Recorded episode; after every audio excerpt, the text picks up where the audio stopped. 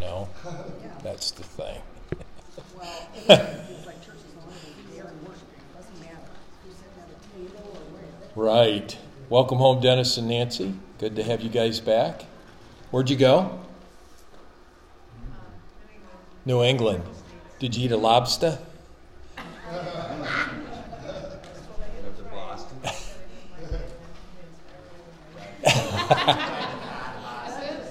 my my one daughter says, "Dad, you're eating the cockroach of the sea."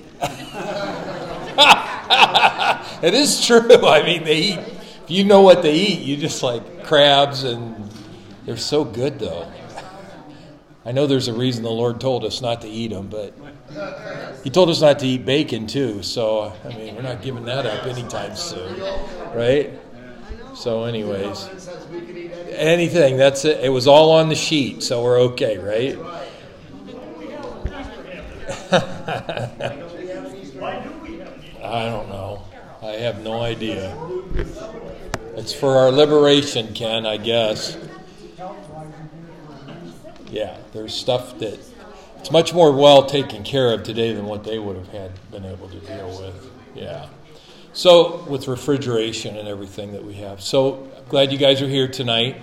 Um, thank you for enduring last Wednesday. Of course, I was t- talking with Kim. I was, you know, it took takes a week to get your mind straightened out from a, all the traveling.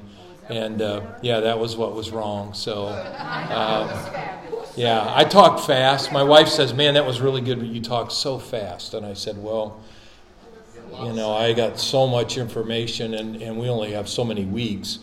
And um, before we hit the holidays, I want to try to, yeah, I know, I know I can, but I'm trying to honor what I say. And uh, yeah, but I know you guys are good.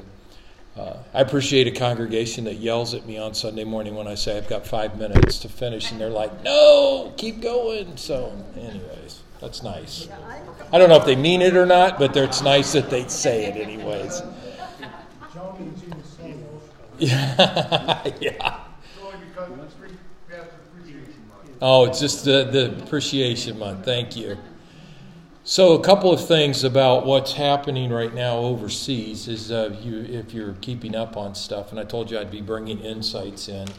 Um, my my pastor, uh, who has intel information, just said, "Be cautious today. Don't." Here in the U.S., that I mean, you're hearing about alerts and stuff. You know, we don't live by fear; we live by faith. And I told you, you know, the Lord told us plenty of time. No one saw this coming, um, and uh, and the Lord told us to be that this would be our door. We would contend at the door of faith this year. And uh, so we have to make that choice in our lives. Are we going to continue to stay in faith or are we going to let the terrorists? You know, terrorists are all about creating fear. And uh, that's what they do. And so, uh, so there are lots of alerts and there are lots of things going on right now that they are watching uh, here in the U.S. as well. Um, and, um, you know, as you know, in our state alone, uh, we have like the largest uh, Muslim population right here.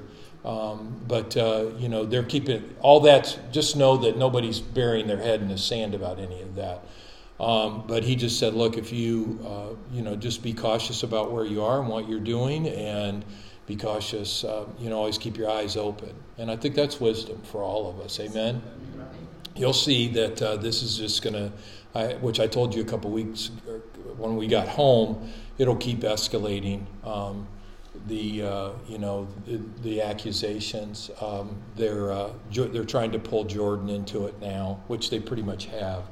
And uh, I actually it was kind of a cool deal. I just got an invite um, from Jordan actually, and uh, was uh, to to be able to help out teaching leadership there. And I had a missionary that contacted me from there. He said it's not a good time to come. I agree and uh, but uh, he but um, and plus I just got home, so I'm not really interested in traveling anywhere right now. But um, I did. They've started to ask me to do Zoom t- leadership training in uh, in Jordan, in North Jordan. So uh, they're pioneering churches, and the pastors there need leadership training. So this is a great opportunity. And uh, but this is all escalating. A lot of those folks, I don't know how long they're going to be there. I have a Zoom call on Friday to kind of figure out where things are going. But uh, they'll keep pulling the territories in. They'll just keep pulling in and in and in, and uh, it'll continue to escalate. You know what Hamas is trying to do is, you know, they blew up one of their own hospitals, um, and uh, they, uh, um, you know, with the misfire, um, one of the radical groups of Hamas wasn't the actual Hamas people that did that, but um, those I told you we really need to pray because the people that are suffering are the innocent, and they have nothing to do with any of this.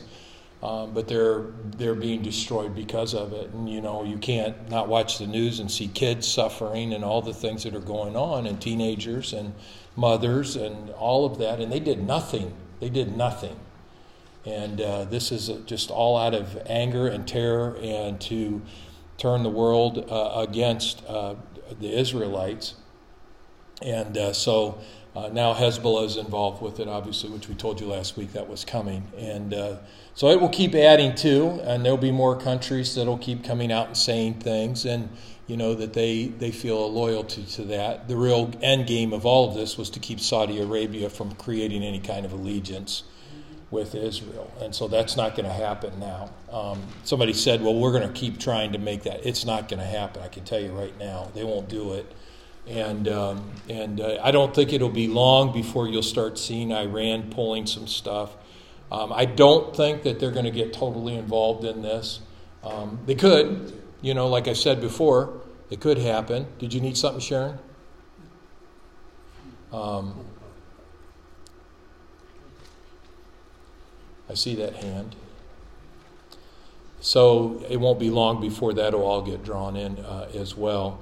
And, um, you know, it, it's amazing. Um, and I'm really, I mean, you know, you can say what you will about our government system that we have now, but they really have stood up for Israel. I mean, there's a few knuckleheads in there saying crazy stuff, but um, there always is. And, uh, you know, that's about, you know, I know we hate all that, but that's what is part of living in America is all about is the freedom that we have to be able to believe what we want to believe and you know that means we got to let people like that believe totally opposite of what we believe be here. We're not running people out of our country because they believe different because this is the United States and we believe in that freedom. You take their freedom away, you're not far from taking your own freedom away. Amen. And so we want to be real careful how we start. I mean, we don't have to like it it's just like these teachings I'm doing. You know, you may totally not agree at all with the stuff that I'm talking about on, on Wednesday nights. But the thing is, is that we have that freedom. And, and look, even in church, you can be a premillennialist, you can be a postmillennialist, you can be a amillennialist, um, that you don't believe any revelation is going to happen, it's all figurative. Um, there are people that, theologians that believe, well scholared people that are premillennialists that believe that um, we're taken out. I tend to be a premillennial believer. Um, I have some good friends, ministers, spirit filled ministers, that they're mid tribulation people, that they believe we're going out in the middle of the tribulation. Um, there are those that uh, are post millennialists. And it really, to me, I mean, it, I, you know, I'm talking about things that I've observed in my study. Um, I obviously wouldn't teach it unless I thought it was right and uh, you know I wouldn't get up in the pulpit and teach something I didn't think was that I didn't totally believe in. Um, but I also believe we have to provide the latitude that people can believe a lot of different things about the Book of Revelation and what's happening and when the you know um, I always you you've heard this before. Um, Richard Murphy used to always say because we'd get in arguments on Ask the Pastor about is, is are you premillennial, postmillennial, amillennial? And he said, I'm panmillennial. It'll all pan out in the end. So I, I think there's a lot of truth to that, and it will all. Yeah, that's a Richard Murphy saying, and and uh, you know, but but that really is true because there's a lot of this as we're looking at it. Remember, we're talking about things that were. That's our verse out of Revelation one. That uh, things that were, things that are, and things that are to come. Now, I gave you some paperwork I want you to take a look at. Um, there are seven churches are listed there. Um, and uh, just remember, and we're going to see a couple more pictures here tonight, but a lot of this stuff is all gone. Those churches, they're just remnants. Now, there were earthquakes in the area. The Church of Colossae that we've talked about before isn't one of these seven churches, but it's completely gone. Um, it was totally destroyed in an earthquake that came.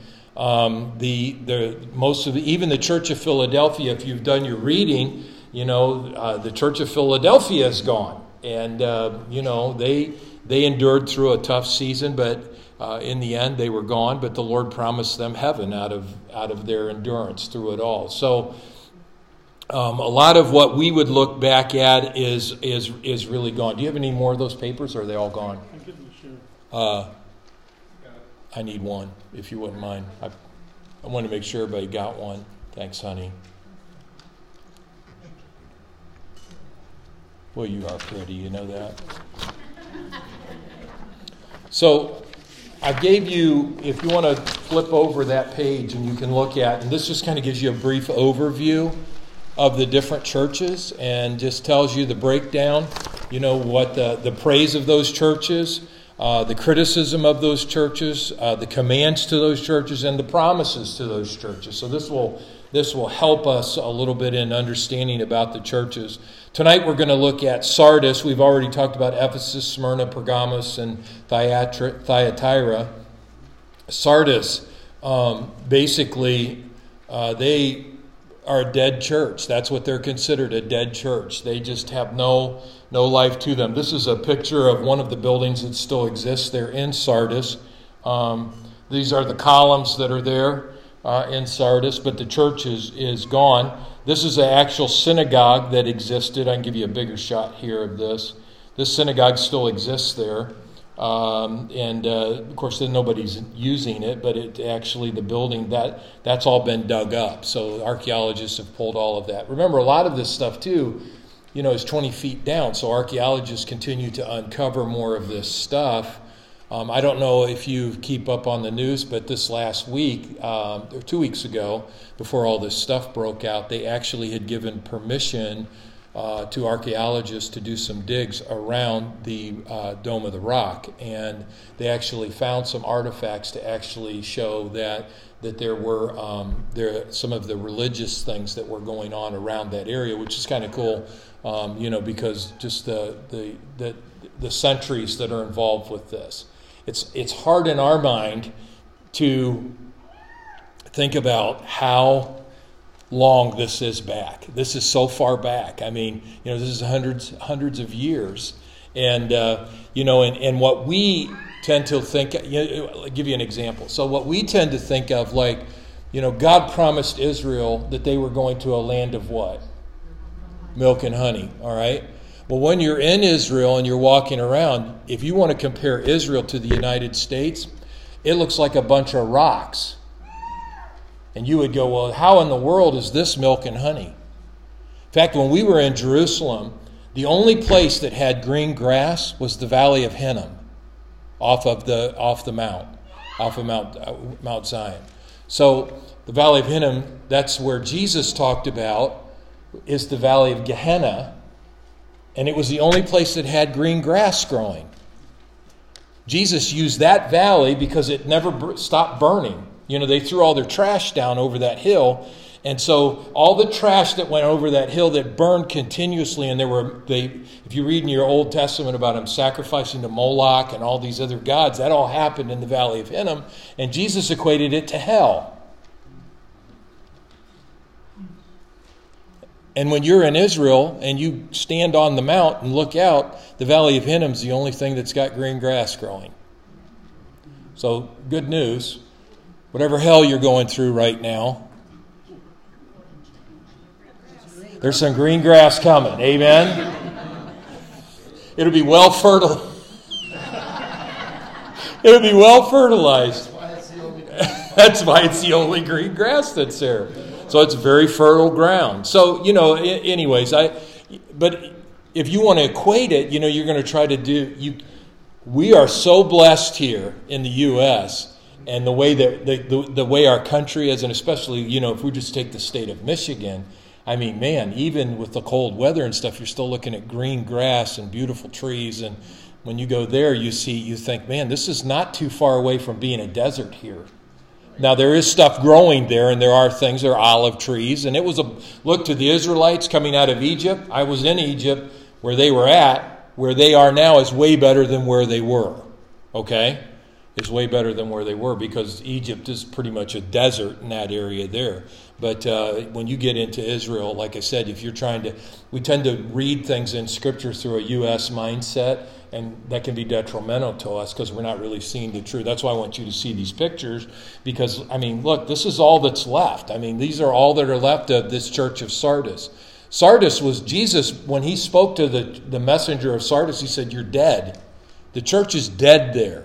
There's no life there. There's nothing, nothing that's happening that's, that's, that's good there. Um, he told them to repent and be empowered and strengthened. And he talked about how the promise to them was the faithful will be honored and clothed in white. But really, I mean, as you look at that, this, this place that, they, that when he was talking to Sardis, he didn't have a lot of good things to say about them. You know, at least with some of the others, he's like, well, you guys have done this and you've done this. Mm, not Sardis. Sardis was a lifeless church. Uh, it had been a great city. King Croesus, Croesus had, had built it there. Croesus was the king that actually uh, built Diana's temple or um, Artemis's temple in um, Ephesus. Uh, he was a wealthy king. Um, he was a force in the world, uh, but the church of Sardis had gone grown, had basically gone dead. Uh, they were living in the past. They had the temple dedicated to Cybele um, which they believe restored the dead to life, the Oracle of Cybele, um, where they would go to and get uh, questions, answers. Jesus really has no commendation, no good things to say about Sardis. He just tells them to wake up and strengthen what remains. They're spiritually dead. The Holy Spirit is absent in what they're doing. They have, are a church with no answers. And he said, Your works are not complete. And uh, so they needed the Holy Spirit. So he was very strong about this. In fact, in verse 3, he says of chapter 3, if you don't repent, he says, I'm going to come like a thief, and it'd be the coming of that judgment. So he's saying, look, you guys don't have a lot of time to deal with this, but you better get, you better get on it. So then he moves on to the church of Philadelphia. And Philadelphia is uh, the word means brotherhood. The, it, that's basically what Phila is the word for uh, it's a city of brotherly love, is what it's called, and uh, a brotherhood. And when he speaks to the church of Philadelphia, he really talks about that they're faithful, they're keeping the word of Christ, they're honoring him. This is the only one he had no criticism for. So, in your notes, if you're looking at that, you see that he really had no criticism. It was the youngest of the seven churches. It was very prosperous on the imperial road. It was the gateway to the east. They had a lot of uh, Greek culture and language there. Uh, here's a couple of pictures. Um, I think it's interesting. So, when you're looking at these different, you know, when we're talking about these different churches and we see things that Jesus said to them, it's really interesting that architecturally they had things in those areas that tied into what Jesus was saying to them.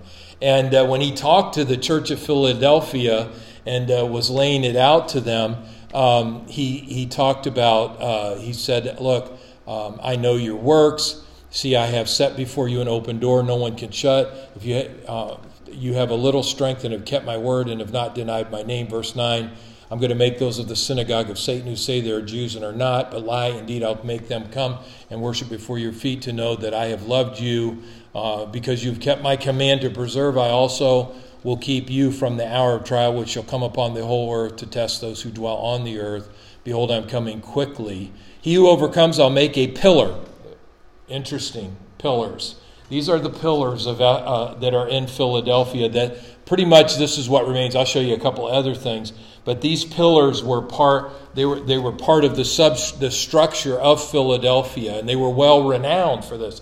So when Jesus is talking to John to tell these things about the churches, they, they would have said, Oh, he's talking about that we're a pillar, and they would be looking at these pillars while they were actually hearing those words from John. And uh, so it's pretty powerful. These are just some other scenes of things that were there, some Christian artifacts that were there uh, that were in, that are in Philadelphia. Uh, the only church that's there is St. John's Church. It says Jean, but it actually is John. But it's St. John's Church, and uh, and uh, so this this uh, and you can see the pillars that still exist there. But the church is relatively gone that was there and uh, through time, and, and and so that brings up a really important question because so these are obviously things that were, they did exist. They're things that are, so that means they must be still there, they, at least the, the, the way that they function must still exist today. And then that there are things that will be. So this will be the church, there will be a Philadelphia church of the future. There's a Philadelphia church now, and there's a Philadelphia church of the past. The one of the past is gone, okay? So that's all gone. Those people have all dispersed. Romans came in and, and killed off a lot of the people. Um, if you've ever heard of a guy named Polycarp, uh, that name before, um, he was Luke's disciple. Uh, I think it was Luke. Is it Luke? I think that was Luke's disciple. But anyways, he was killed with uh, most of the a big, large group of believers from Philadelphia. So there are those who look at these as church ages that the church has moved through. Could we say there was a period of time that the church was dead? Yeah, Dark Ages definitely was dead. The church was dead in the world. Now that's not the U.S. obviously, but that was in over in Europe. Um, if you've done any history study, you know that the church. I mean, it was just. It was greed, it was perversion, it was all kinds of evil stuff that was going on in the church at that time. So it was relatively dead. But was there revival and was there a church? Is there a church of Philadelphia that's faithful, that keeps the word? Well, I think that's us, right? I think we're that church today. But then you get to where Jesus starts talking to the Laodicea church, and of course, this one's gone as well, but he starts talking to the Laodicean church and he starts saying some pretty powerful things. And I think this is one that in our time we need to be most cautious about falling into as a church and as believers. And I'm going to show you why here uh, this evening. So, the Church of Laodicea, the Church of Philadelphia, excuse me. So this is the marketplace in Laodicea, still exists. They are, you know, dug this all up. Let's look at what Jesus talked about with the church of Laodicea. He said in verse 14, To the angel of the church of the Laodiceans, write these things, says the Amen, the faithful uh, and true witness, the beginning of the creation of God. I know your works, that you are neither cold nor hot. I could wish you were cold or hot. Now, it's interesting here, there's another view of where uh, all this is at the sacred pools of Laodicea, the terrace pools of Laodicea, the plutonium, which is the entrance to Hades, which is just a cave, but they believed that it was how you got to, to Hades, you know, the Greek, uh, the place of the dead, um, the water pipes from Hierapolis. So, Laodicea. Uh, was a very uh, fi- financially strong area. They did black wool in their garments and carpets. Uh, in 60 AD, the city was devastated by an earthquake, so everything you just saw was dug back up. Um, the city uh, refused help and rebuild itself. They had a medical school for the treatment of eye diseases, which to be important to remember that here in just a minute. Um, Jesus is the faithful witness. He won't lie. They think everything is fine, but it's actually just the opposite. They're about to die. He says they're neither cold, icy, nor hot. Hierapolis had mineral hot springs six miles away that were used for the sick, sick, excuse me, but those aqueducts I showed you from Laodicea, by the time the hot water got to the city, it was lukewarm. So that's why he's saying that to them, that you guys are lukewarm. And they would reference, they would know that because they basically, all they could do in the lukewarm waters was bathe. And that's what they would do with them. He says uh, it wasn't good enough to drink and it wasn't good enough for the sick. They would have to go six miles away to where the hot springs were at to actually, if the, the sick would use that. So what does he tell them? He says, look, because you're, you're lukewarm, and they would be like, oh, the waters are lukewarm. He would say, I'm going to spit you out of my mouth. I wish you were hot or that you were cold. Once again, a reference to something that they would have known that we would not know just by reading it on the surface that this really had something to do with their community. Okay? So it's interesting, though, the church of Laodicea is not directly called out for sin, for a sin. Okay? A lot of the other churches, they'd be called out, right? What they were called out for was their pride, their arrogance. Because they said, We got it made right? We got it made. We got everything. We got all we need. We got riches. We're, you know, and he says, guys, he says, look, you don't know it, but you're actually poor and you're naked and you don't have anything. And uh, he tells them, and I love this. If you look at, um, um, if you look at verse 18, I counsel you to buy from me gold refined in the fire, that you may be rich, and white garments that you may be clothed, that the shame of your nakedness may not be revealed. And anoint your eyes with eye salve that you may see. And remember, they have a school right there that's for people that have eye issues, and they make salve for their eyes there. So it's, it, it, it would really speak to the people that were there. You know, and wouldn't we expect Jesus to do that if he was talking to people? What would we would expect him to use things they know. When he talked to the Israelites, he would talk about farming, right? I mean, he's like, hey, a sower went out to sow. They're like, hey, yeah, I know a guy that sows seed, or I sow seed, and, and uh, you know, or uh, a person that builds barns, or he would talk to them about things that they would understand. So when he talks about these things here, they're all references to things that are in those communities. He does not reference the same thing in every community that he's talking to, okay? So, but he's calling them out because of their arrogance. And I think this is the danger in contrast with the Philadelphia church for us is that we begin to think we're self-sufficient. We don't we, we, we, can fix this ourselves. You know, that's sort of the American way, isn't it? It's like we can do it, you know, we can do it ourselves. I remember when my kids were little, my daughter, Angeline, we got her a book, a Sesame Street book called I Can Do It Myself. And uh, I think it had uh, Bert and Ernie on the cover of it.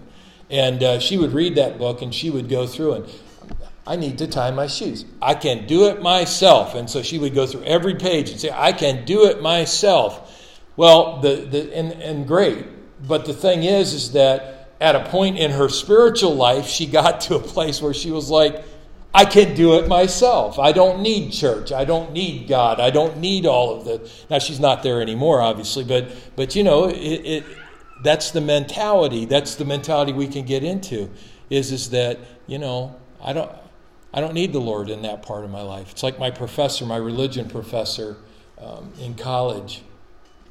He's a Harvard emeritus. You know, did his PhD at Harvard. Um, he and I probably argued uh, every week in class. Um, and, uh, and he was a brilliant man. I mean, no doubt about it. I mean, his thesis was on the Shaker religion, and I mean, he had he had gotten, I mean, he had gotten all kinds of accolades. But the thing is, is that at one point when we were, t- I was talking to him about the Lord, he basically, he and his wife said, "We don't need that right now. You know, we don't need that right now." And uh, I don't know what they what they thought Jesus is all about in the church. I mean, I'd talked to him several times, but they just build a mentality into their life that that's just something we've got other stuff we want to do and we don't need that today. Well, see, that's the danger of the Laodicean because, you know, we're not hot, and we're not cold, we're just indifferent and we're doing our own thing. And so, you know, Jesus is, and I love this because, and once again, what we talked about last week, what is Jesus saying? Come to me, guys, come on.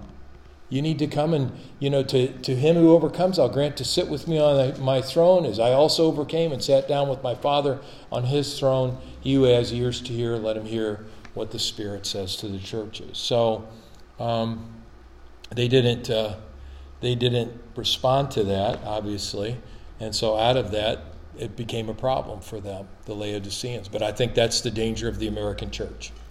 I think we need to be careful. We need the Lord. We need the Lord.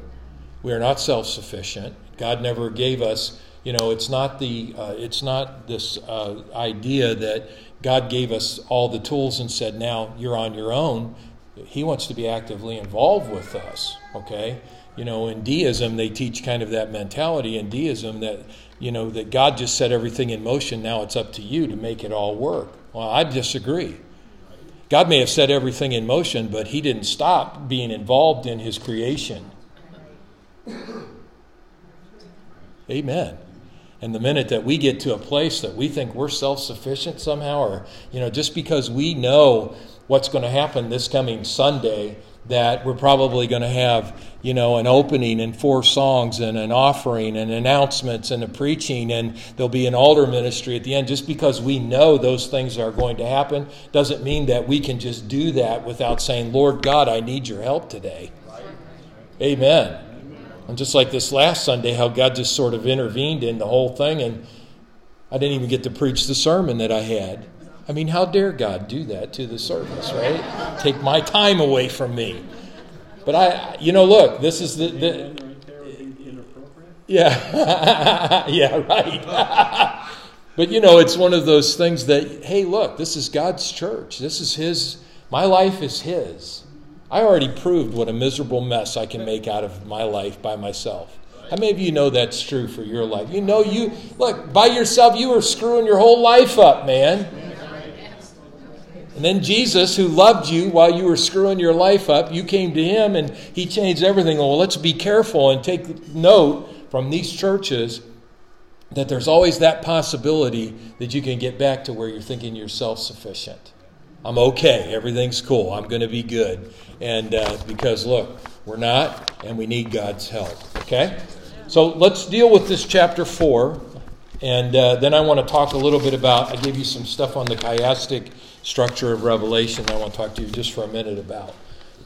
A lot of what I'm going to give you uh, tonight and uh, what we're going to finish with tonight is stuff that I want you to study on your own. I want you to go home and read through it, look at it, look at it from the, your point, from your Bible, um, dig into it. I can, there is no way I can cover all of this in the next uh, 30, 25 minutes. So, um, chapter 4, we have a shift, okay, that happens. Chapter 4, we have a shift. Now, you know this, but I would just bring it up for the sake of those who might be listening online. The original book of Revelation had no chapters to it and it had no verses to it. That was all added in the 1600s. So that's all added a lot later, okay? So when this was actually written, it was just one whole long thing that was a uh, book that was written to the church to, to all these churches to speak to them. So it's nice to have that because it helps us to reference things. But the original text did not have these verses to it, okay? Yeah, it was just one scroll. Thank you, Adam. So, you know, when you look at this, so we, we see that verse 22 He who has ears to hear, let him hear what the Spirit says to the churches after these things. So, after this has all happened, he says, I looked, and behold, a door standing open in heaven. And the first voice which I heard was like a trumpet speaking with me, saying, Come up here, and I will show you things which must take place after this. Immediately, John said, I was in the Spirit, and behold, a throne set in heaven, and one sat on the throne. So, I believe in, in my understanding, and like I said, I, it doesn't matter to, it won't hurt my feelings if you don't believe this, but I believe this is where the church is, this is where God's people are raptured out, right here in, John, in Revelation 4. That this trumpet sound, and we'll look at a couple of other passages that go along with this, but He's gone through talking about these churches before all of this other stuff. Remember, we talked in the chiastic how that it builds up on one side and it builds up on the other side, and at the top is sort of the climax, you, and, and that's where things are happening when we're. No, this is coming up the side still. This is all before, okay? So this is all happening before any bowls of wrath. That's why I don't believe that the church will be here at all to experience the wrath of God. The, he, he says there's just things you have to work out. One is it says in the scripture that he reserves his wrath for his enemies. Okay? Now, he is not going to pour his wrath on us, the wrath being the bowls of wrath, the wrath being the seven trumpets that sound, the wrath being the seven seals that are open. He's not going to dump that on the church because we're his follow we we're his followers, okay? So he's his, his those who are against him and against his word, that's where his wrath will pour out. But I love this. You know, that we have a great example of this. God's giving everybody time to be able to repent to, to be able to change their way. You know, and I love I, I personally I, you know, you're watching this thing on the news. I love that Israel said, "Get out of get out of Gaza. We're giving you time to get out of Gaza. Um, we want everybody to get out. You want out? Get out." It's unfortunate Hamas blocked the Egyptian border, but uh, get out of the get out of the area. How generous in warfare that you would actually do that. Well, how generous of Jesus to say, Look, I'm warning you, this is what's coming. And then when this trumpet sounds, this is it. So you're out, okay? The church is pulled out. He says, John said, I saw this, the sound of a trumpet. I heard the voice and said, Come up here, come up hither in the King James, and I'm going to show you what's going to happen after this. So none of this other stuff happened. So until after John is pulled out. And I believe this is symbolic to us. And so if you want to make a reference to a couple of things here, 1 Thessalonians 4 16 through 17. Like I said, I want you to study this on your own. 1 Thessalonians 4 16 through 17. Um, and then also 1 Corinthians 15 51 through 52. 51 through 52. And then what Jesus said in Luke 21 36. Okay? I'll go through them again. 1 Thessalonians 4 16 through 17. 1 Corinthians 15 51 through 52. And Luke 21 36. All right? So he's dealt with the churches. Then he says, Come up here, a trumpet sound. Thessalonians says, And then shall the trump sound, right? The trump will sound, and those who you know are dead in Christ will go for, and those who are alive in God will go up and will be with him in the air. Now, contrast these two things in your in your thinking. There is a period of time where the Lord is back on the earth. Okay? He does come back to the, to the earth. But this is not it. This is in the clouds. You don't want to be there when he comes back. Yeah, you don't want to be here, right? You- You want to be in his army if you're going to be here. Yeah, so you don't want to be, he is coming back on a white horse, that all, so that is all biblical. But there is obviously something that happens where they're caught, the church is caught up in the clouds with the Lord.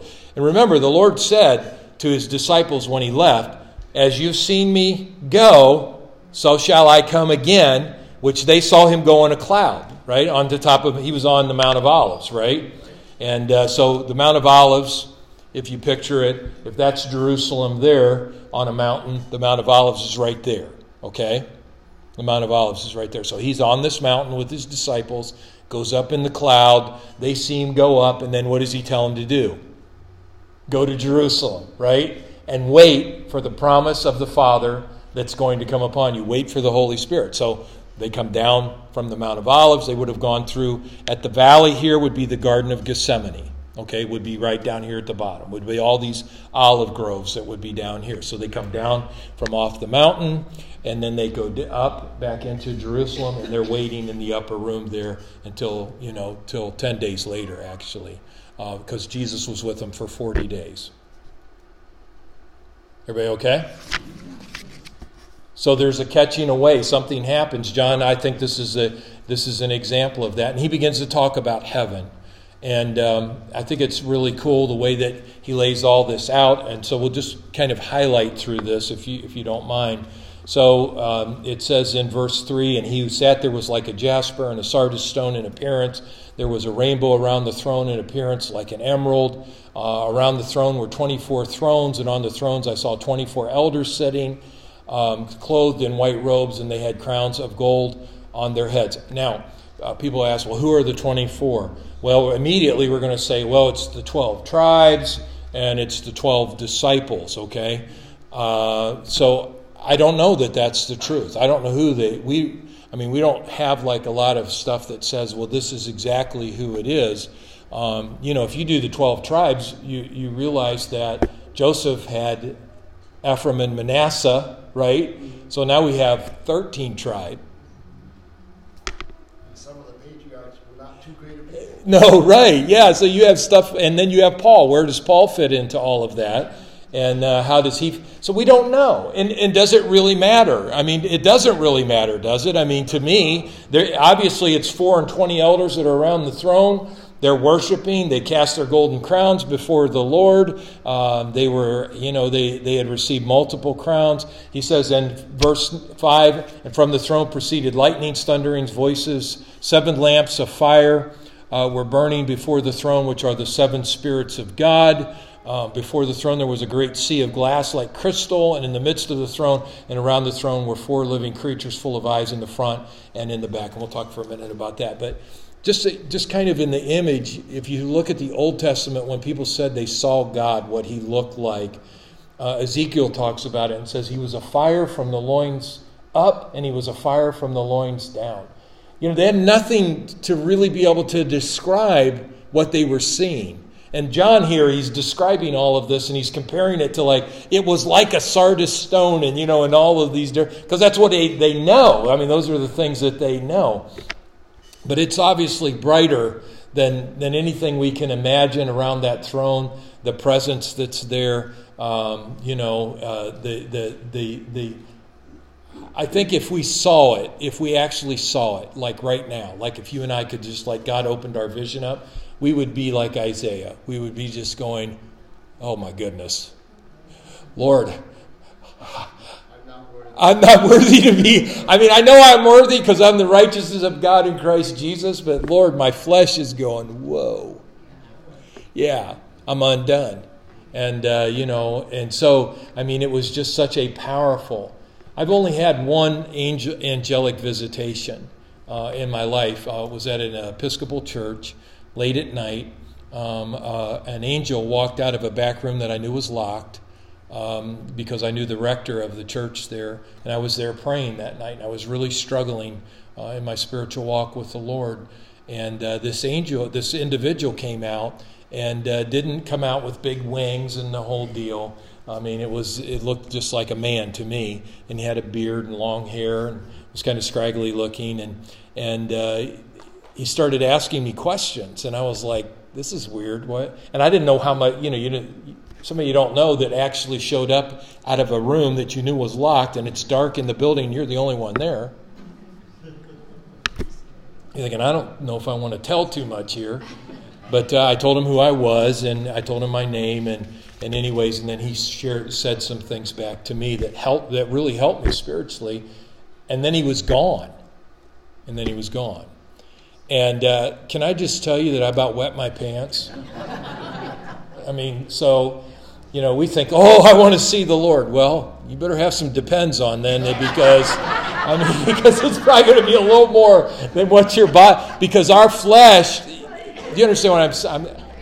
Our flesh just doesn't know how to comprehend that great spiritual nature of God, and that's what John's dealing with here, man. He's just like, and so it, looked like this sort of, and it was like this, and he goes on and he describes in verse. Um, uh, he describes in verse 7, he says, There were four living creatures. One was like a lion, the second living creature like a calf, the third living creature had a face like a man, and the fourth living creature was like a flying eagle.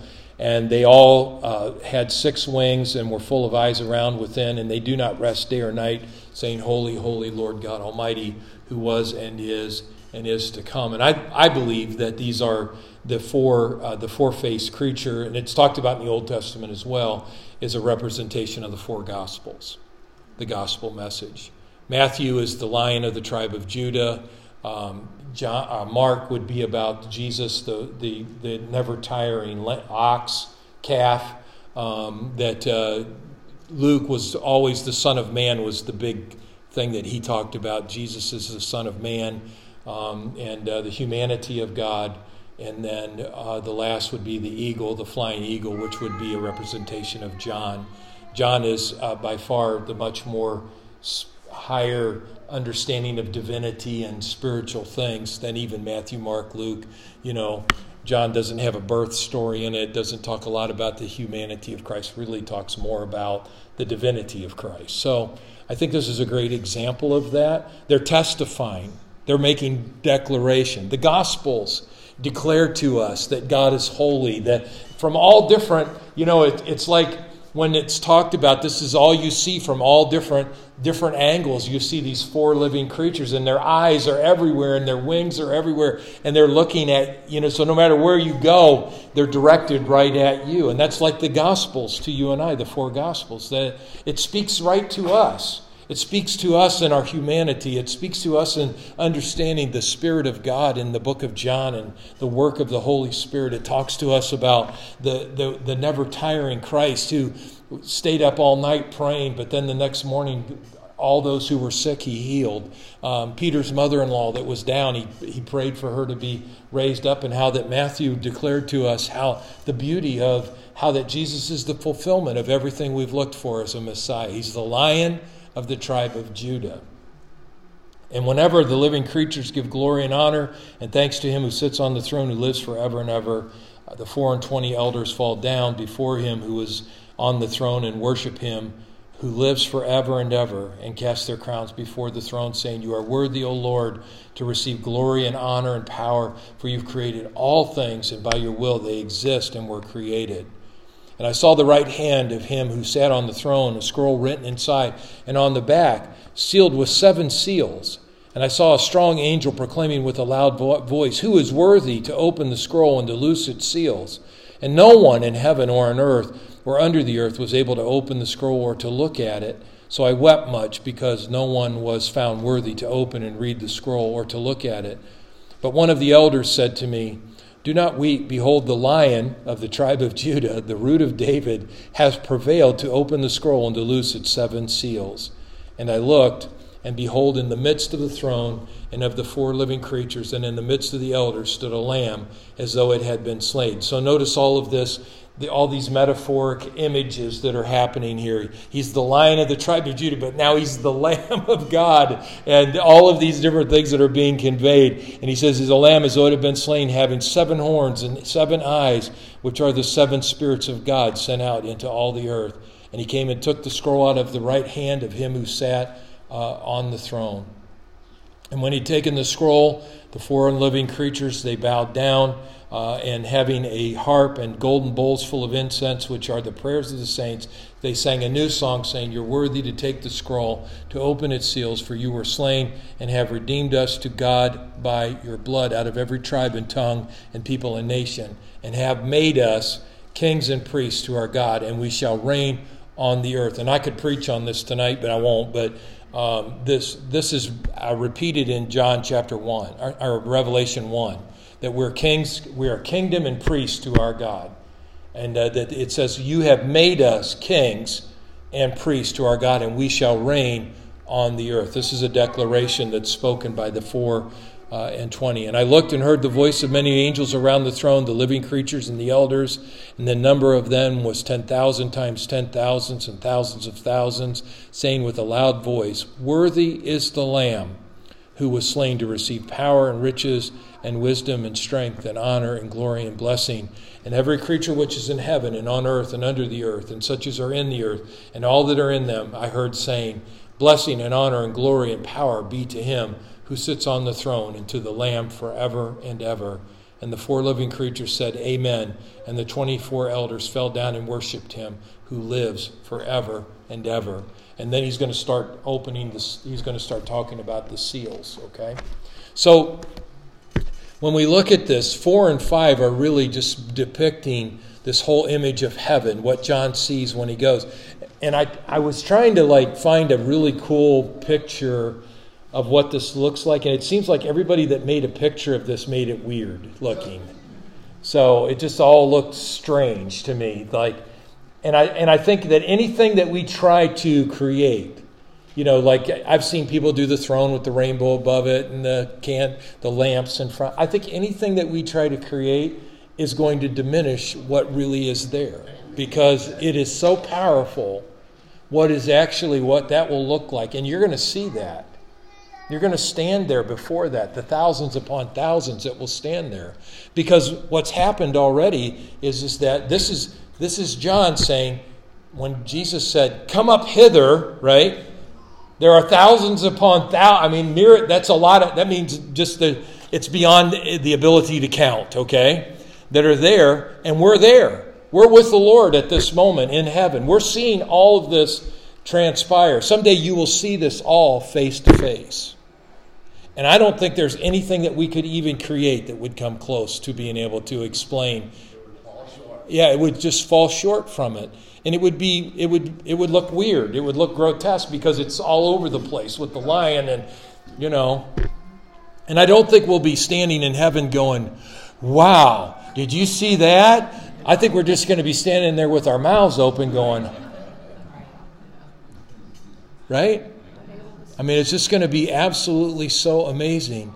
And so, my point tonight, what I wanted to walk away with this tonight was, is that look, as all of this plays out, the seven churches, and then now we're here too, where there is a catching away that takes place. The wrath of God is not poured out till after all of that is taken place. The seals are not. The seals are open. Obviously, the scrolls will be open, but he doesn't start making the declaration over the seals until after the church is pulled out of the earth. Okay? And I think that part of that, which I was in a really great conversation the other day with someone about this, is, is that I don't think that evil can do what it wants to do as long as the church is in the earth. I just don't think it can. And, uh, you know, I think, I think Hitler was the epitome of evil, but there was a praying church. I mean, there were miraculous things that were taking place. And um, you, you know, if you go back and you read like about any of you read Rees Howells' book, yeah. So you know, Reese Howe was an intercessor, uh, and they were praying. I mean, they were. He was from England, I believe it was, and so. But I mean, they were in intercession when we were getting ready to go on the shores, when the when the troops were getting ready to go on the shores, and actually, as they were praying, a fog set in that they could not see our men coming up on the shore to be able to take the Nazi the Nazi uh, rule out in that area, which was the beginning of us winning that battle, the huge battle that day. See, that's a praying church. So evil, I don't. Can evil try to prevail? Well, definitely, it's trying to prevail. But we have to remember that while we are here, we're kings and priests to our God. That's what he's trying to tell us in this book, these first four, five chapters. We're kings and priests to our God. We are God's mediators in the earth. We're making declarations over Israel. We're making declarations over the United States of America. We're making declarations throughout uh, over our families. Amen. I want all my kids to be there with me. Amen. And my grandkids. Hallelujah. Amen. I probably won't be looking for them, but I mean, I want them to be there anyways, right? I mean, I don't think we're just like going to be, I don't think we're going to be focused on the natural stuff as much when we're there. So, I wanted to I wanted to lay this out tonight for you just in a real simple fashion that by this chapter 4 things have shifted now. And the church is now in heaven. And this is what Jesus talked about was if you see me go, I'll come again and uh, before everything else that happens. Okay? Now, let's just talk for a minute about this chiastic structure. So if you turn to this page, actually, let's just turn to the back back one, okay? You can look at the other one, it's a little more detail. Uh, I like simple things, I'm a simple dude. So remember, we talked about in chiastic structure how that it starts up one way and how that we tend to read things like the climax of the stories at the end of the book, right? But the, the, the, the Middle Easterners, that's not the way that they tell stories. The climax is in the middle of the book. And so, what's going to happen? So, what we're looking at here is everything building up. So, you see the seven churches. Now we're at this point right here where there's a break, and now we're heading to the seven seals, immediately to the seven trumpets. Then you'll be into this final crisis, which is the climax of the book. We'll get to that eventually. But uh, that's going to be really the center of what's happening, okay? This is where evil is defeated. Everything is, I mean, it, the, the devil's cast into the lake of, you know, fire. All that's happening in that period of time. The fi- then you go to the seven bowls. Then we move into the millennium, okay? I want you to watch here because see this is this is this will help you a little bit. Look at across the lines the comparisons of what's happening here, okay? If you read that the t- climax of the story is at the top, you have things that are happening along the sides that are comparative. All right? So you have the seven churches. What do you have comparative on the other side? The New Jerusalem, okay? Does that make sense? So when we look at this now, it helps us a little bit to understand um, how this how this all plays out, and we'll get into this more as we go further ahead. But but uh, you know the millennium is happening right in that period of time, and then you've got the seals, and then the trumpets and the bowls, and then obviously it's all building towards that final crisis. If you don't read Revelation this way, it becomes major confusing to our east our our Western mindset because we're like, okay, so it's the beginning and then here's the end of it. But really, that's not the way they read, that's not the way that John would have conveyed this story to the people. The beginning and the end are obviously important in what's happening, but really, where the action is, is in the middle of the story, and that's where we see that this is what the this is what Jesus is, is accomplishing. This is the judgment of everything that is evil is in that begin is in that middle section there. Okay? Is in that middle section. All things are put into place in that middle section as we're reading. So you're more than welcome to read that. Uh, out of you know, read those chapters. I wanted to make sure you had this paper. Also, if you look at through the chiastic structure of Revelation, it's basically a repeat of that, just broken down uh, in a little more detail. And I think it'll help you just to be able to understand, um, you know, what's happening. Okay? All right, I'll take one question. Is this the end? Yes. Uh, it is. It's the end. It's your end. You're heading towards your end, no matter where you're at in your life right now. Every day that's ticking away is another day closer to your end. So don't worry about it. Huh? now, next Tuesday, my pastor's doing a thing at uh, Living Word. Um, it's a very casual thing. There's no offering, no worship, uh, where he's going to talk about end times. Um, and uh, so, if you're interested in that, it's at 7 o'clock next Tuesday. And uh, Sharon and I are going to go to that. And uh, so that'll be happening at Living Word Church over in Midland. And uh, like I said, he has a lot of intel. I do not think it'll be online um, because of the nature of what he's going to be dealing with. So, um, you know, I think it's something.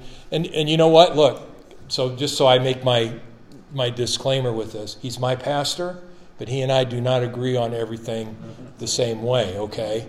So, yeah, yeah. And so when he and I talk, you know, but see, that's the, that's the cool thing about it. I can be respectful and still disagree or have a different view.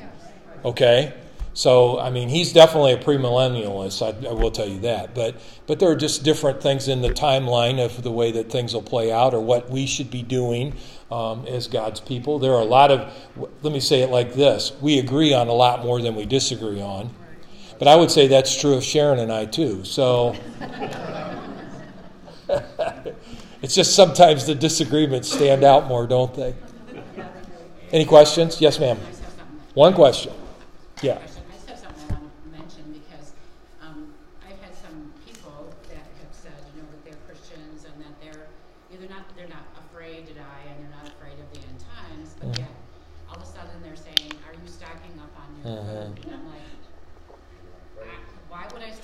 Yeah. I don't need to hear.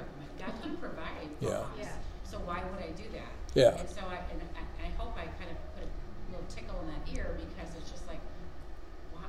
I mean, it kind of caught me off guard with it. I'm not oh, yeah. the person was, but it kind of caught me off guard because it was just like, really? Yeah. Are you going to need that food? You know? Well, and I and, and look, you know, and uh, so yeah, and I I agree, and I there are a lot of there are a lot of charlatans out there that are using this as an opportunity to sell stuff to Christians. And uh, so just be careful. I tell people be careful, you know. I mean, you know, if you want ramen noodles to last you a year, go to the just go to Sam's Club and buy a huge giant five big box of ramen noodles. Um, I, if that's all you live on, you will die anyway. So your sodium levels will be so high that uh, yeah, yeah, get some Twinkies, you might as well live it up, right? I mean, if that's what you're going to do. But I, I do think that there is, you know, it's like we talked about during COVID. We are cautiously confident. We live cautiously, and I believe that's an end time phrase for us to live by. You know, I have weapons in my I protect myself. I believe in that. Um, you know, do I have canned goods and enough? Sure, I, we all do. You all do too. And you know, I have more than enough that I would be able to help people if they were in need. But I don't live in fear that I got to stock up for that. And uh, you know, fear is a is an incredible motivator. And like I said, there are lots of charlatans out there that will just use this as an opportunity to sell their wares. And just be careful. Um, and uh, you know, if it doesn't, let me just say it like this: if it doesn't feel right, turn it off and uh, get away from it. Yeah. Oh yeah, no, yeah, no. They're telling you. Yeah, yeah. Oh yeah. that." Just like we talk about with gold, you know, like I talked about Sunday. You know, you can go buy gold